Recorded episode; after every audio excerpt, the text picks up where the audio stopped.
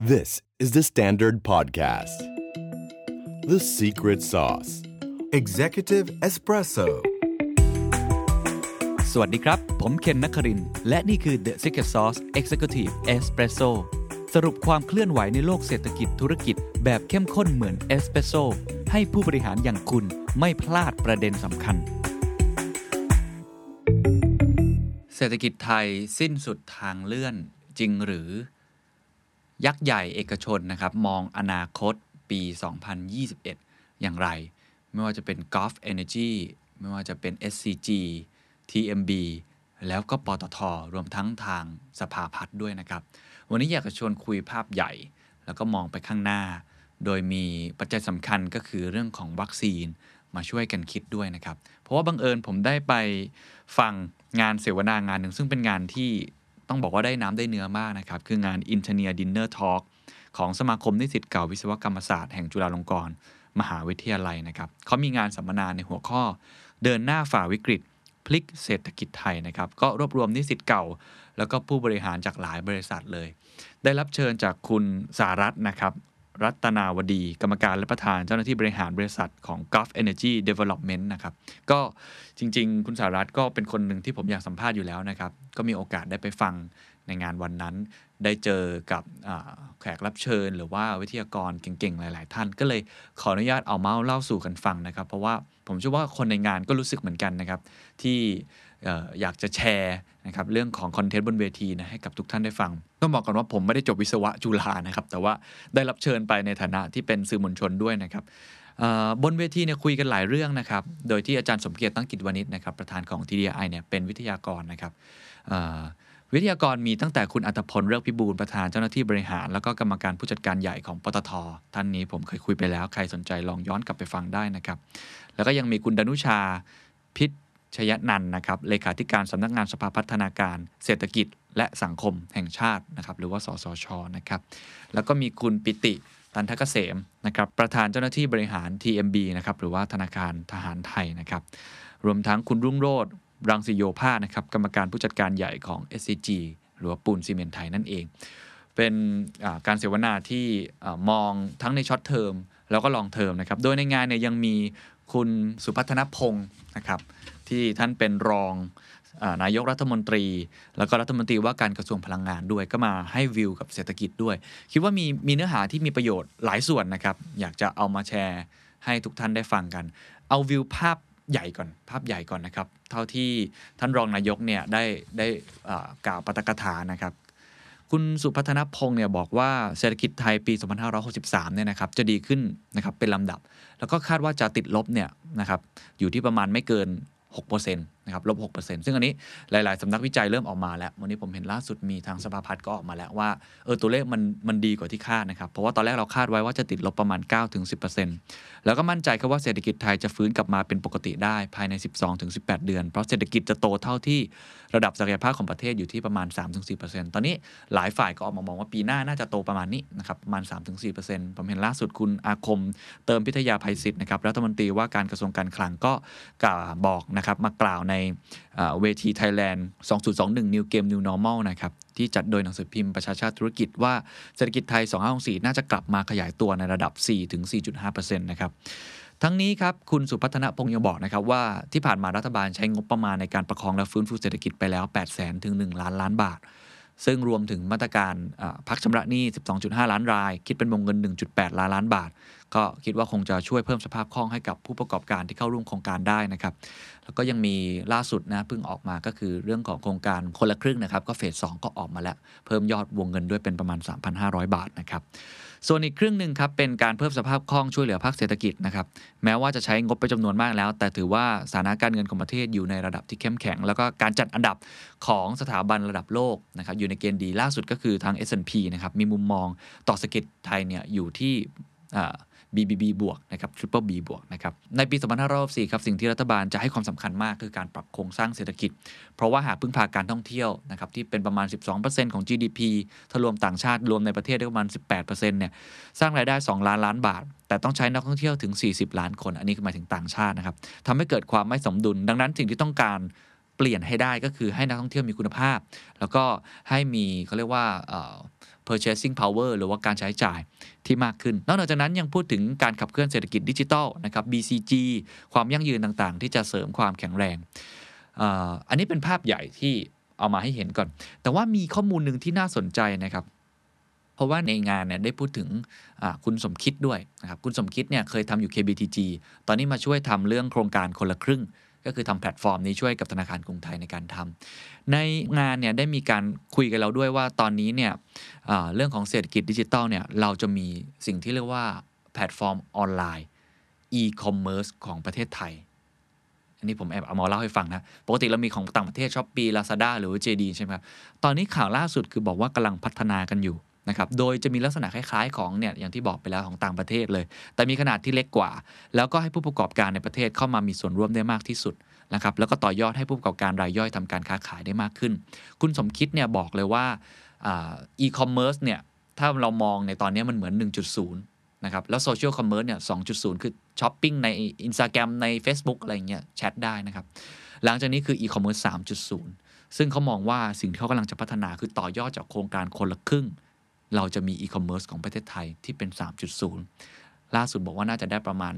ปลายปลายไตรมาสแรก หรือว่าประมาณเดือนมกราคมอาจจะมีให้เห็นบ้างนะครับเดี๋ยวอันนี้ผมจะมาอัปเดตอีกครั้งแต่ว่าเป็นข่าวที่สำหรับผมเป็นข่าวดีนะครับเป็นข่าวที่น่าตื่นเต้นเพราะว่าโครงการคนละครึ่งหรือโครงการอื่นๆ เป๋าตุงอะไรต่างๆทีเนี่ยถือว่าเป็นโครงการที่ทำให้คนไทยเนี่ยเข้าสู่เศรษฐกิจดิจิทัลได้นะครับโดยที่บางทีไม่ต้องบังคับเนาะเพราะเขายินดีอยู่แล้วเพราะเขาอยากเข้าร่วมโครงการเหล่านี้ อันนี้เดี๋ยวไว้มาอัปเดตกันแต่มาแอบเล่าให้ฟังก่อนนะครับว่ากำลังมีสิ่งนี้อยู่นะครับกำลังมีเรื่องของไทม์ไลน์ที่จะทำสิ่งนี้ให้เกิดขึ้นอยู่นะครับนี่เป็น part แรกที่ผมเอามา เล่าสู่กันฟังนะครับ part ที่ 2 ที่อยากจะเล่าคือเรื่องของวัคซีนครับนะก่อนที่จะไปวิวเศรษฐกิจหลังจากนี้นะเอาวัคซีนก่อนนะครับวัคซีนเนี่ยต้องบอกว่าตอนนี้เป็นหัวใจสำคัญที่จะทำให้โลกกลับมาสู่สภาวะปกติได้เร็วที่สุดนะฮะล่าสุดเนี่ยเราเห็นข่าวแล้วนะครับว่าตอนนี้ทางรัฐบาลสหรัฐอาณาจักรนะครับได้สั่งซื้อแล้วนะครับแล้วก็อาจจะเป็นชาติแรกของโลกที่ได้ใช้เรื่องของวัคซีนนะครับจากบริษัทไฟเซอร์แล้วก็บริษัท ที่ร่วมงานกันด้วยก็คือ BioNTech นั่นเองนะครับข่าวล่าสุดเนี่ยเขาบอกว่าสหรัฐอาณาจักรเนี่ยได้สั่งซื้อวัคซีนถึง 40 ล้านโดสสำหรับประชากร 20 ล้านคน เพราะว่าแต่ละคนต้องใช้ 2 โดสนะครับซึ่งอันนี้บอกว่า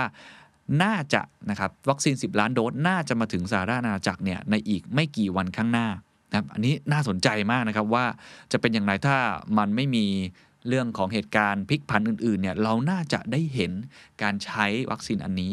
เพราะฉะนั้นมาที่เมืองไทยครับ คุณนุ่งโรดเขาเล่าให้ฟังนะครับว่าจริงๆ ทางบริษัทได้มีโอกาสได้ร่วมมือกับออกซฟอร์ดอยู่บ้าง ก็เลยเหมือนเป็นสะพานเชื่อมให้นะครับ ตอนนี้ต้องบอกว่าประเทศไทยนะครับ บริษัท SCG ทางกระทรวงสาธารณสุขนะครับแล้วก็ทางบริษัทสยามไบโอไซเอนซ์ซึ่งจริงเป็นบริษัทที่ก่อตั้งโดยในหลวงรัชกาลที่9เนี่ยนะครับได้ทำความตกลงเรียบร้อยแล้ว กับทาง a s t r a z เซ e c a แล้วก็ออกฟอร์ดเพราะฉะนั้นมีโอกาสที่คนไทยจะได้ใช้นะครับวัคซีน คุณรุ่งโรจน์บอกเลยว่าน่าจะประมาณกลางปีหน้า ข้อดีที่สุดนะครับที่ผมฟังแล้วก็หูผึ่งเหมือนกัน ก็คือเขาบอกว่าโรงงานที่ต้องผลิตวัคซีนนะครับในตอนนี้เนี่ยโชคดีมากที่มันเป็นสายพานการผลิตโรงงานที่คล้ายๆ กับทางออกฟอร์ดหรือทางแอสตราเซเนกาเพราะฉะนั้นนั่นหมายความว่าเขาสามารถที่จะผลิตได้ร้อยล้านโดสนะครับร้อยล้านโดสประเทศไทย ซึ่งจะเป็นที่แรกของอาเซียนที่ผลิตได้จำนวนมากขนาดนี้ ได้มีคนถามต่อคุณสารัตก็แอบถามคุณลุงโลว่าโดสละเท่าไหร่ครับเขาบอกว่าโดสหนึ่งประมาณร้อยบาท เราต้องฉีด 2 โดสก็อาจจะ 200 บาท แต่ก็คงมีการซับซิได้อะไรรัฐบาลคงจะช่วยนะ แต่นี่เป็นข่าวหนึ่งที่ชัดเจนนะครับว่า เพราะฉะนั้นแสดงว่าประเทศไทยเนี่ยมีโอกาสสูงมาก ที่จะได้วัคซีนก่อนประเทศอื่น ๆ ในแถบอาเซียน นี่คือดีลที่เกิดขึ้นแล้วแล้วเราก็สามารถที่จะผลิตได้เองด้วยนะครับจากการที่เราเซ็น หลายเส้นกับทางแอสตราเซเนกาแต่ว่าหัวใจสำคัญมากกว่านั้นที่คุณรุ่งโรจน์อยากจะบอกก็คือ เราต้องมีการวางแผนการฉีดวัคซีนอย่างมีประสิทธิภาพ เพราะอย่าลืมครับว่ามันไม่ใช่แค่ว่าฉีดอย่างเดียว มันต้องขนส่ง มันต้องมีการกักเก็บ มันต้องมีการแจกจ่าย มีต้องการ manage อะไรต่างๆ อันนี้ก็เป็นอีกกระบวนการหนึ่งซึ่งคุณลุงโรดทางทาง s อ g เน้นมากนะครับว่า จะต้องมีการวางแผนการฉีดวัคซีนเนี่ยอย่างมีประสิทธิภาพนั้น part ในวัคซีนเนี่ย ผมว่านักธุรกิจทุกคนพอได้ข่าวนี้ก็รู้สึกว่าเป็นข่าวดีนะครับแล้วก็ผมเห็นหลาย ๆ เวทีทุกคนก็พูดตรงกันว่า อันนี้เป็นสิ่งหนึ่งที่น่าจะช่วยปลดล็อกเศรษฐกิจไทยได้ว่าอ่าน่าจะกลับมาสู่สภาวะปกติได้ดีมากขึ้น หรืออาจจะเร็วกว่าประเทศอื่น ๆ แต่ว่าอีกสิ่งหนึ่งที่แม้ว่าจะมีวัคซีนเองก็ตามทีครับ เพราะอย่าลืมมันต้องปัจจัยก็ต้องดูว่าต่างประเทศเนี่ยเขาฉีดวัคซีนได้เหมือนกันด้วยหรือเปล่าเนี่ย การท่องเที่ยวจะกลับมาจริงหรือไม่ อันนี้ผมอยากจะพาไปดูในอีกเวทีหนึ่งนะครับ ซึ่งจะเชื่อมโยงกันกับเรื่องนี้ แต่ว่าเป็น headline ข่าวที่ต้องบอกว่ามันก็จะทำให้เราต้องคำนึงอีกหลาย ๆ ด้าน เช่นเดียวกัน แม้ว่าจะมีวัคซีนเองก็ตามที เพราะคุณอาคมเติมพิทยาภัยศิษย์นะครับรมวกระทรวงการคลังเนี่ยเขากล่าวกันเลยว่า นักท่องเที่ยวต่างชาติจะกลับมาเท่ากับก่อนโควิด ก็คือประมาณ 40 ล้านคน ที่ปี 2567 อันนี้คือคำจากปากคุณอาคมนะครับ ทาง AOT การท่าอากาศยานไทย เคยกล่าวไว้ว่าน่าจะกลับมาช่วงประมาณปี 6667 เหมือนกัน ก็เป็นการตอกย้ำอีกครั้ง ปีนี้ 63 ปีหน้า 64 เนาะก็คือบวกไปอีก 64 65 66 67 4 ปีนะครับเพราะเขากล่าวไว้เลยว่า คาดการณ์กันว่านักท่องเที่ยวต่างชาติจะเดินทางเข้ามาในประเทศไทยนะครับ ในปี 2564 เนี่ยประมาณ 8 ล้านคนนะครับนี่วิวกลางๆหน่อยเนาะตอนแรกบางคนคาดว่า 10 บางคนคนคาดว่า 6 แต่คุณอาคมบอกว่าประมาณ 8 แล้วก็อาจจะมาช่วง Q3 Q4 ด้วยนะครับ ในปี 2565 จะกลับมา 16 ล้านคน ปี 2566 จะกลับมา 32 ล้านคน และจะขึ้นมาอยู่ระดับเดียวกับช่วงก่อนเกิดโควิด -19 ที่ 40 ล้านคนเนี่ยในปี 2567 นะก็เห็นชัดเจนนะครับว่าตรงนี้เองฮะที่ทำให้หลายคนที่จะวางแผนเรื่องการท่องเที่ยว ก็ต้องคิดดูดีๆ ว่าแม้ว่าจะมีวัคซีนเองก็ตามที แต่การเดินทางอาจจะไม่ได้กลับมาเร็วขนาดนั้น แต่ในเชิงของภาคอุตสาหกรรมนะครับหรือภาคธุรกิจอื่น ๆ ก็อาจจะกลับมาเร็วกว่า แต่ว่าจะกลับมาอย่างไร อันนี้ก็เป็นอีกโจทย์หนึ่งที่ต้องพูดคุยกัน และนี่คือหัวข้อที่ผมจะพูดต่อไปครับ เพราะว่าแม้ว่าจะมีวัคซีนเองก็ตามที ไม่ใช่ว่าประเทศไทยจะเดินหน้าต่อได้เต็มสูบอาจารย์สมเกียรติพูดไว้ดีครับเขาบอกว่าแม้ว่าจะมีวัคซีนเองก็ตามที ประเทศไทยไม่ควรกลับไปเป็นเหมือนเดิม นี่คือมองลองเทอมแล้วนะครับ มองระยะยาวไม่ใช่แค่ปีหน้า แต่มองระยะยาวว่า แม้ว่าจะมีวัคซีนเร็วกว่าคนอื่น เราควรถือช่วงโอกาสนี้ครับ ในการ reimagine หรือ reform เศรษฐกิจไทย เอกชนก็ต้อง reform ตัวเอง transform ตัวเองเหมือนกัน เพราะเรามีแผลเป็นเรามีโครงสร้างทางเศรษฐกิจหลายอย่างครับ ที่เราควรจะปรับปรุงนะครับ ที่เราควรจะแก้ไขมากมายเลยทีเดียว เอาแค่อย่างคุณดนุชาครับ พิชยะนันท์ฮะ ทางเลขาสภาพัฒน์เนี่ยเขาบอกว่าหลังโควิด -19 ครับ ไทยต้องปรับโครงสร้างอย่างแน่นอน เพราะจะอยู่แบบนี้ต่อไปไม่ได้ เพราะโครงสร้างปัจจุบันครับ เราพึ่งพาการส่งออกราว 45%และการท่องเที่ยวประมาณ 15%ดังนั้นการปรับโครงสร้างเศรษฐกิจต้องมีการกระจายตัวให้หลากหลายมิติ และในหลากหลายอุตสาหกรรมมากกว่าในปัจจุบันด้วยเขามองความเสี่ยงของเศรษฐกิจอะไรที่ต้องจับตานะมี 3 ด้าน อันนี้ทั้งสั้นทั้งยาวเลยนะฮะหนึ่งครับการจ้างงาน เพราะตลาดแรงงานยังเห็นคนว่างงานที่อาจเพิ่มขึ้น ทั้งจากชั่วโมงการทำงานที่ลดลงนะครับเหลือประมาณ 40 ชั่วโมงต่อสัปดาห์ จากก่อนหน้านี้ที่อยู่ 50 ชั่วโมงต่อสัปดาห์ รวมถึงการปรับทักษะเพื่อให้แรงงานสามารถตอบสนองการเปลี่ยนแปลงที่เกิดขึ้นเพราะฉะนั้น หัวใจของทางฝั่งเลขาสภาพัฒน์บอกว่า อันดับที่ 1 คือเรื่องของการจ้างงาน นะครับสองครับคือนี่ครัวเรือนที่อยู่ในระดับสูงตอนนี้ประมาณ 83%ถ้าผมจำไม่ผิดนะครับอาจจะกระทบกำลังซื้อของเศรษฐกิจไทย และกระทบการขยายตัวของเศรษฐกิจในระยะข้างหน้า ปีข้างหน้ากำลังซื้อประเทศไทย ไม่ใช่ว่าจะกลับมาเร็วนะครับสามครับอัตราแลกเปลี่ยนครับอันนี้คนเห็นอยู่แล้วเงินบาทแข็งค่าขึ้นมากนะครับจากปัญหาเชิงโครงสร้างนะครับที่ประเทศไทยเนี่ยเกินดุลบัญชีเดินสะพัดมาอย่างต่อเนื่อง ซึ่งต้องบอกว่าเพราะว่าไทยเนี่ยนำเข้าสินค้าทุนน้อยมาก โดยที่เงินไหลเข้ามาในประเทศก็จากนโยบายเชิงเศรษฐกิจนะครับของทางสหรัฐเอง แล้วเงินดอลลาร์ก็ก็บอกได้เลยว่าอ่อนค่าด้วยนะครับไม่ใช่เงินบาทเราแข็งขึ้นอย่างเดียวแต่เงินดอลลาร์ก็อ่อนด้วยอันนี้ก็เป็นอีกปัจจัยหนึ่ง แม้ว่าทางธนาคารแห่งประเทศไทยนะครับเขาจะมีมาตรการออกมาแล้วก็ตามที แต่คุณดนุชาครับได้ตอบคาถามอาจารย์สมเกียรติไว้น่าสนใจนะครับอาจารย์สมเกียรติบอกว่าสภาพัฒน์ไม่ได้สบายใจ ใช่ไหมกับการที่เราเกินดุลบัญชีเดินสะพัด เขาบอกว่าไม่ได้สบายใจ เพราะว่าการที่เราเกินดุลนั้น เป็นเพราะว่าเราไม่ลงทุน ก็คือเราไม่ได้มีการลงทุนนะครับ ในเชิงโครงสร้างใหญ่ๆนั้นแม้ว่าจะเกินดุลก็ตามที แต่ถ้ามันไม่ได้มีการแบบโครงสร้างแบบนี้ ก็หมายถึงว่าประเทศไทยจะได้ประโยชน์จากตรงนี้ อันนั้นก็ต้องปรับนะมันมันเป็นปัจจัยเสี่ยง 3 ด้าน ในฝั่งที่ท่านเลขาสภาพัฒน์มองนะครับ อันนั้นคือฝั่งของทางสภาพัฒน์นะครับ ทีนี้มาถึงฝั่งภาคเอกชนบ้าง ตอนนี้เราเหลือคุณสารัตคุณอัตพลนะครับ แล้วก็ทาง TMB ก็คือคุณปิติอีก 3 ท่านว่า เอ๊มีมุมมองหรือวิวในปีข้างหน้าอย่างไรบ้างนะครับ ผมไปที่คุณสารัตก่อนละกันนะครับ คุณสารัตเนี่ยจาก g u f Energy เนี่ยเขาบอกว่าปัจจุบันเนี้โลกมีความซับซ้อนมากยิ่งขึ้น ทั้งในมิติความขัดแย้งระหว่างประเทศนะครับเทรดวอลความตึงเครียดในตะวันออกกลาง ไปจนถึง Brexit ก็ทำให้การทำธุรกิจเกี่ยวข้องกับต่างประเทศเนี่ยจะต้องติดตาม นะครับอย่างใกล้ชิดเลย เพราะว่าธุรกิจอย่างไฟฟ้านะครับ Energy โรงไฟฟ้าของกัฟเนี่ยเขามีลงทุนในเวียดนาม แล้วก็ในเยอรมนีด้วยนะครับ แต่ว่าในสิ่งหนึ่งนะครับที่ในงานเสวนาเนี่ยเป็นที่ฮือฮามากนะครับ เพราะว่าคุณสารัตพูดถึงเรื่องของอการเมืองครับ ท่านบอกว่าส่วนสำคัญอย่างมากเกี่ยวกับการลงทุนนะครับจากต่างประเทศหรือแม้แต่ประเทศไทยเองคนในประเทศเองนะครับ ที่จะลงทุนหรือไม่ลงทุนเนี่ยเขามองเรื่องเสถียรภาพ ทางการเมืองนะครับเขามองว่าจริง ๆเขาอยากให้มีเขาเรียกว่าเสถียรภาพการเมืองมีความต่อเนื่องมี continuity นะครับรัฐบาลบริหารงานได้อย่างต่อเนื่องนะครับซึ่งอันนี้เองทำให้คุณสารัตพูดเลยกลางเวทีว่าเขาเห็นด้วยกับการแก้รัฐธรรมนูญครับอยากให้มีการแก้รัฐธรรมนูญกันเกิดขึ้น แม้ว่าจะไม่ได้ลงรายละเอียดนะครับว่าแก้อะไรอย่างไร แต่ความหมายคุณสารัตคือแก้เพื่อให้ประเทศมีเสถียรภาพ และทำให้มีความแข็งแกร่งยิ่งขึ้น นะครับคือต้องแก้เพื่อทำให้รัฐบาลนั้นนะมันมีความชอบธรรมในการทำงานมากยิ่งขึ้น แล้วก็ทำงานได้อย่างต่อเนื่อง อันนี้ก็คือมองจากมุมมองจากนักลงทุนเลยเนาะนะมองมาแบบนี้นะครับ ก็เขาไว้เสียงมาแบบนี้ ซึ่งผมคิดว่าเป็นการไว้เสียงที่ค่อนข้างมีน้ำหนัก แล้วก็น่าสนใจนะครับ คุณสารัตยังพูดถึงวัคซีนด้วยครับว่ามองต่างประเทศเนี่ยเขามีวัคซีนก็จริงแต่มันจะฟื้นได้จริงหรือไม่ เพราะว่าสุดท้ายเนี่ยนะครับ การท่องเที่ยวเองมันต้องพึ่งการเดินทางระหว่างประเทศ แต่ว่าวัคซีนมันอาจจะฉีดไม่ครบทุกคนหรือเปล่า แล้วเราต้องพึ่งพาปัจจัยภายนอกค่อนข้างเยอะนะครับ เพราะฉะนั้นก็ต้องลองดูว่าจะมีผลเรื่องนี้อย่างไรจะรับมือกันยังไง แต่เขามองว่าปีหน้าประเทศไทยน่าจะพร้อมที่จะรับความเสี่ยงได้แล้ว ในเรื่องของการเปิดประเทศนะครับ เพราะว่าหากยังปิดประเทศต่อเนื่องเนี่ยอาจจะส่งผลกระทบมากขึ้น ก็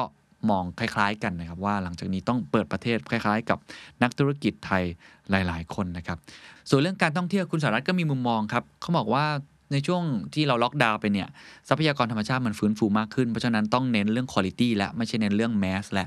ก็มองคล้ายๆ กับคุณสุพัฒนพงศ์นะครับมองหลายๆ คนคล้าย ๆ กัน นะในธุรกิจพลังงานครับเขามองว่ากอล์ฟเนี่ยที่มีการลงทุนในต่างประเทศเยอะเนี่ยก็ทำให้ค่างเงินบาทแข็งเนี่ยมันไม่ค่อยกระทบเขามากนัก ขณะเดียวกันครับก็ยังมีการลงทุนในพลังงานทดแทน พลังงานหมุนเวียนอยู่แล้ว แล้วก็จะลงทุนตามนโยบายทั่วโลกเรื่องพลังงานสีเขียวมากขึ้นด้วยนะครับเพราะฉะนั้นพลังงานเนี่ยกราฟก็มองเรื่องพลังงานทดแทนค่อนข้างเยอะนะครับในโรงงานพลังงานลมที่เยอรมนีเขาก็เน้นเรื่องนี้มากๆนะครับก็เป็นไปตามเทรนโลกนะอันนี้เป็นฝั่งของคุณสารัตนะครับแล้วก็เขา กระตุ้นนะครับในบนเวทีเขาบอกอยากให้บริษัทใหญ่ๆเนี่ยลงทุนเยอะๆก็คือบริษัทไทยเนี่ยนะครับลงทุนเยอะๆให้มากยิ่งขึ้น ก็มันก็จะตรงกับที่คุณดุนุชาเลขาสภาพัฒน์บอกว่า แม้ว่าจะเกิดดุลสะพัดเขาไม่ดีใจ เพราะจริงๆ เราไม่ค่อยลงทุนเองคือเหมือนกับเราไม่ได้มีการลงทุนโครงสร้างขนาดใหญ่มากขนาดนั้นนะครับและข้อท้ายที่สุดทิ้งท้ายของคุณสารัตครับคุณสารัตบอกว่านอกเหนือจากอยากให้แก้รัฐธรรมนูญเพื่อทำให้รัฐบาลมีเสถียรภาพแล้ว ท่านยังพูดด้วยครับว่า ยุทธศาสตร์ชาติ 20 ปี ก็อาจจะต้องทบทวนเช่นเดียวกัน นะครับเพราะว่าหลังโควิดแล้วโลกมันเปลี่ยนไปแล้ว เพราะเราเขียนก่อนเกิดโควิดนะเนาะฉะนั้นเออน่าจะมีการไม่ถึงกับคำรื้อนะฮะถ้าเป็นเอกชนเนี่ยคุณสารบอกจะรื้อเลยนะครับแผนอะไรต่างๆถูกไหมฮะแต่ถ้าเกิดว่าเป็นในของภาครัฐเนี่ยก็ใช้คำว่าทบทวนแล้วกันก็ถึงเวลาละที่อาจจะต้องมีการทบทวนกันเพราะว่าโลกหลังโควิดเนี่ยมันไม่เหมือนเดิมนะครับนี่คือฝั่งของคุณสารัตนะครับมาที่ของฝั่งปตทบ้างครับปตทเนี่ยผมเคยได้คุยกับคุณอัตพลเนี่ยก็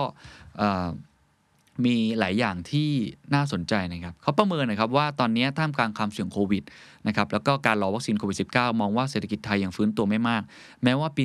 2564 เนี่ยน่าจะมีภาพที่ดีกว่า 2513 แต่ก็ต้องรอการประเมินอีกครั้งหนึ่ง แต่ว่าในในปีที่ผ่านมาที่ GDP ไทยดีกว่าที่คิดเนี่ยเขาเขาเสริมคุณอนุชาเนี่ยเขาบอกว่าจริง ๆ ต้องบอกว่าน้ำมันเบนซินแล้วก็ดีเซลเนี่ยนะครับกลับมาดีกว่าปีที่แล้วด้วยซ้ำ เออก็เป็นข้อมูลที่น่าสนใจครับ ผมไม่แน่ใจว่ามันเกิดจากเหตุผลอะไรนะครับ แต่ว่ามันกลับมาดีแล้ว แม้ว่าน้ำมันเจ็ตหรือน้ำมันเครื่องบินไม่มีทางกลับมา แต่ว่าน้ำมันเบนซินดีเซลในแง่ของการขนส่งอะไรต่างๆเนี่ยนะครับที่เป็นรถยนต์หรือว่ารถขนส่งทั่วไปเนี่ยตอนนี้ต้องบอกว่ากลับมาดีกว่าปี 62 อีกด้วยซ้ำไปนะครับ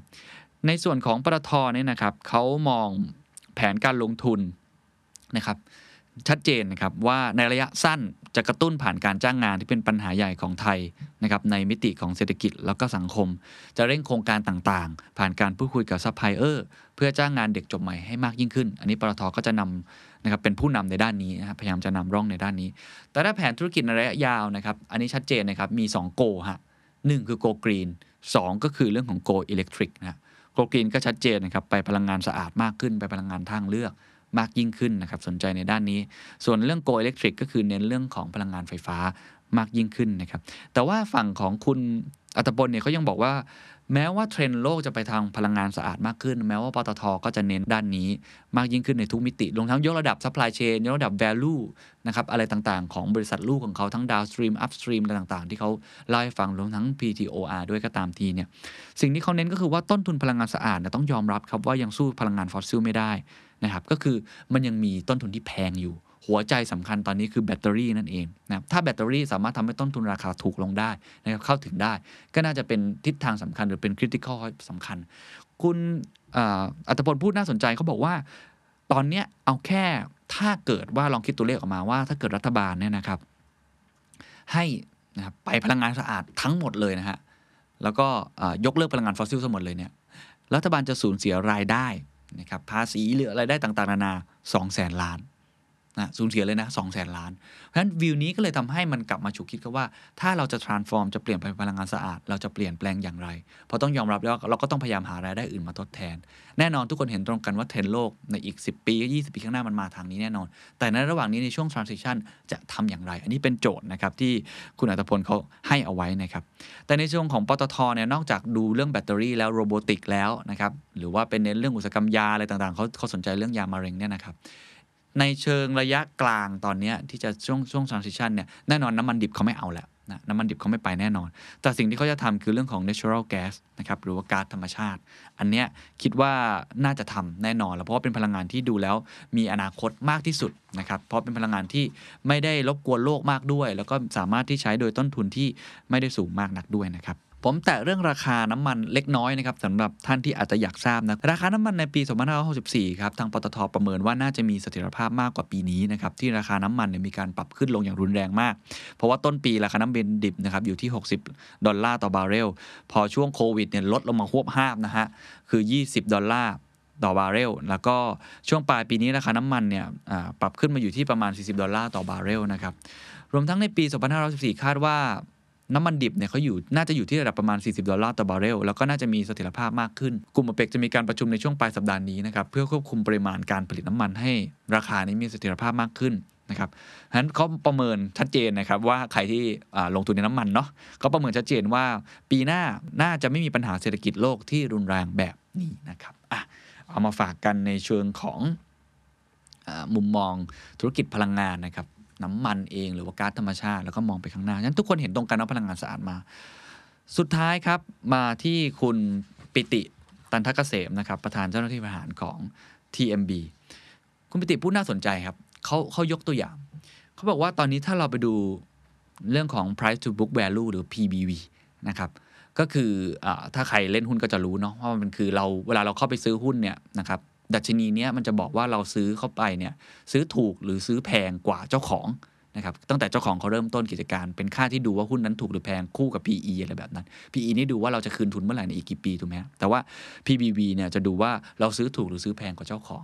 คือถ้าสมมุติว่าต่ำกว่า 1 0.5 แบบนี้เป็นต้นก็แสดงว่าตอนนี้ที่เราซื้ออยู่เราซื้อได้ถูกกว่าเจ้าของนะคือราคามันถูกถ้าเรามันมากกว่า1ก็คือเราซื้อแพงกว่าเจ้าของประมาณนั้นนั่นเอง แต่ว่าคุณปิติยกตัวอย่างครับก็บอกว่าตอนนี้แบงก์ไทยเนี่ย PBV เนี่ยทั้งกลุ่มเนี่ยอยู่ประมาณ 0.5 แต่ถ้าไปดูแบงก์ต่างประเทศอื่น ๆ ในแถบอาเซียนเนี่ยบางที่ 1 บางที่ 2 บางที่ 3 เขาบอกภาพนี้มันสะท้อนอะไร เขาบอกอุตสาหกรรมธนาคาร เป็นอุตสาหกรรมที่อยู่ข้างหลัง อยู่ท้ายที่สุด ถ้าเศรษฐกิจดี อุตสาหกรรมธนาคารก็จะดีตาม ถ้าเศรษฐกิจไม่ดี อุตสาหกรรมธนาคารก็จะไม่ดีตาม เพราะแบงก์ไทยมีหน้าที่ในการปล่อยกู้นะครับในการทำธุรกรรมทางการเงินต่างๆ มันเป็นตัวบอกดัชนีหนึ่งในการบอกเศรษฐกิจ ฉันเมื่อกี้ที่ดูราคานะครับ PBB เราก็จะเห็นภาพเลยว่า ตอนนี้เศรษฐกิจไทยมันเป็นอะไรนะทำไมราคาของแบงก์ไทยเนี่ยมันดูว่าราคามันจะถูกจัง เพราะฉะนั้นเขาบอกว่าเศรษฐกิจทานี้ก่อนวิกฤตเรามีปัญหาเชิงโครงสร้างอยู่แล้ว ไม่ว่าจะเป็นเรื่องของสังคมผู้สูงอายุ การขาดความสามารถในการแข่งขัน เราคล้ายๆ ญี่ปุ่น แต่ญี่ปุ่นเนี่ยเขาแก่แล้วรวย แต่ประเทศไทยแก่แล้วจนฉะนั้นโควิดครั้งนี้ครับ คุณปิติมองว่าน่าจะเป็นโอกาสที่ทำให้เราสร้างจุดเปลี่ยน เร่งเครื่องและเปลี่ยนจากวิกฤตเป็นโอกาสในการปรับโครงสร้างทางเศรษฐกิจให้ได้คำถามว่าแบงก์ไทยจะตายไหมคุณปิติบอกไม่มีทางตายหรอก แต่แบงก์ไทยอาจจะไม่ใช่นะครับ growth stock อีกต่อไป ซึ่งตอนนี้ก็จริงก็อาจจะไม่ใช่อยู่แล้วนะฮะ แต่ไม่จะจะเป็น dividend stock นะครับ ก็คือให้ปันผล แต่ปันผลอาจจะลดลงหรือเปล่า ก็ต้องดูที่เรื่องของเศรษฐกิจ aging society ตอนนี้ไม่ใช่แค่แค่กับสังคมคนอย่างเดียว แต่เป็นสังคมของบริษัทด้วย บริษัทตอนนี้ก็อยู่ใน aging เหมือนกันเป็น aging corporate เหมือนกัน เพราะว่าเราค่อยๆไหลไปที่ผ่านมา ไม่ว่าจะเป็นการส่งออก หรือว่าเรื่องของท่องเที่ยว คุณปิติใช้คำว่าส้มหล่นนะส่งออกเนี่ยเราทำได้ดีจริง แต่ท่องเที่ยวจากต้มยำกุ้งเนี่ยสิ่งที่เปลี่ยนอย่างหนึ่งคือเราส้มหล่นก็คือค่างเงินเนี่ยมันลอยตัว ก็ทำให้การมาท่องเที่ยวราคามันถูกขึ้น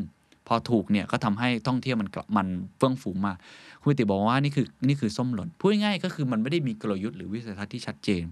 แต่ผ่านมาจะ 20 ปีแล้วนะฮะ20กว่าปีแล้วหลังจากต้มยำกุ้ง ตอนนี้เศรษฐกิจไทยกำลังสิ้นสุดทางเลื่อนแล้ว โอเป็นคำที่ผมชอบมากนะครับ เศรษฐกิจไทยสิ้นสุดทางเลื่อนแล้ว จะเลื่อนอัตโนมัติไปเรื่อยๆ ไม่ได้อีกแล้ว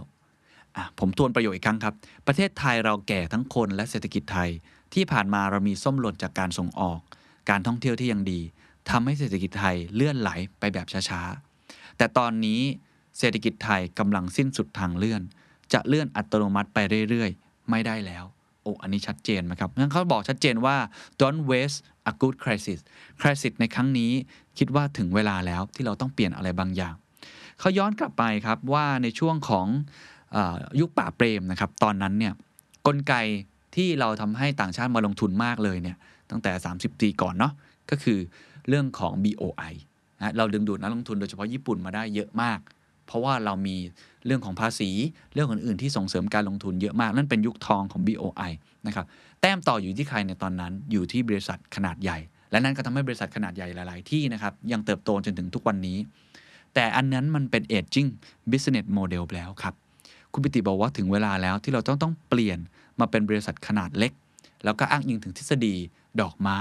กับแมลงที่ผมเคยกล่าวไปแล้ว เคยสัมภาษณ์คุณปิติไปแล้ว ว่าบริษัทขนาดใหญ่ต้องเกื้อกูลบริษัทขนาดเล็ก โมเดลใหม่หลังจากนี้ รายใหญ่ต้องเข้ามาช่วย SME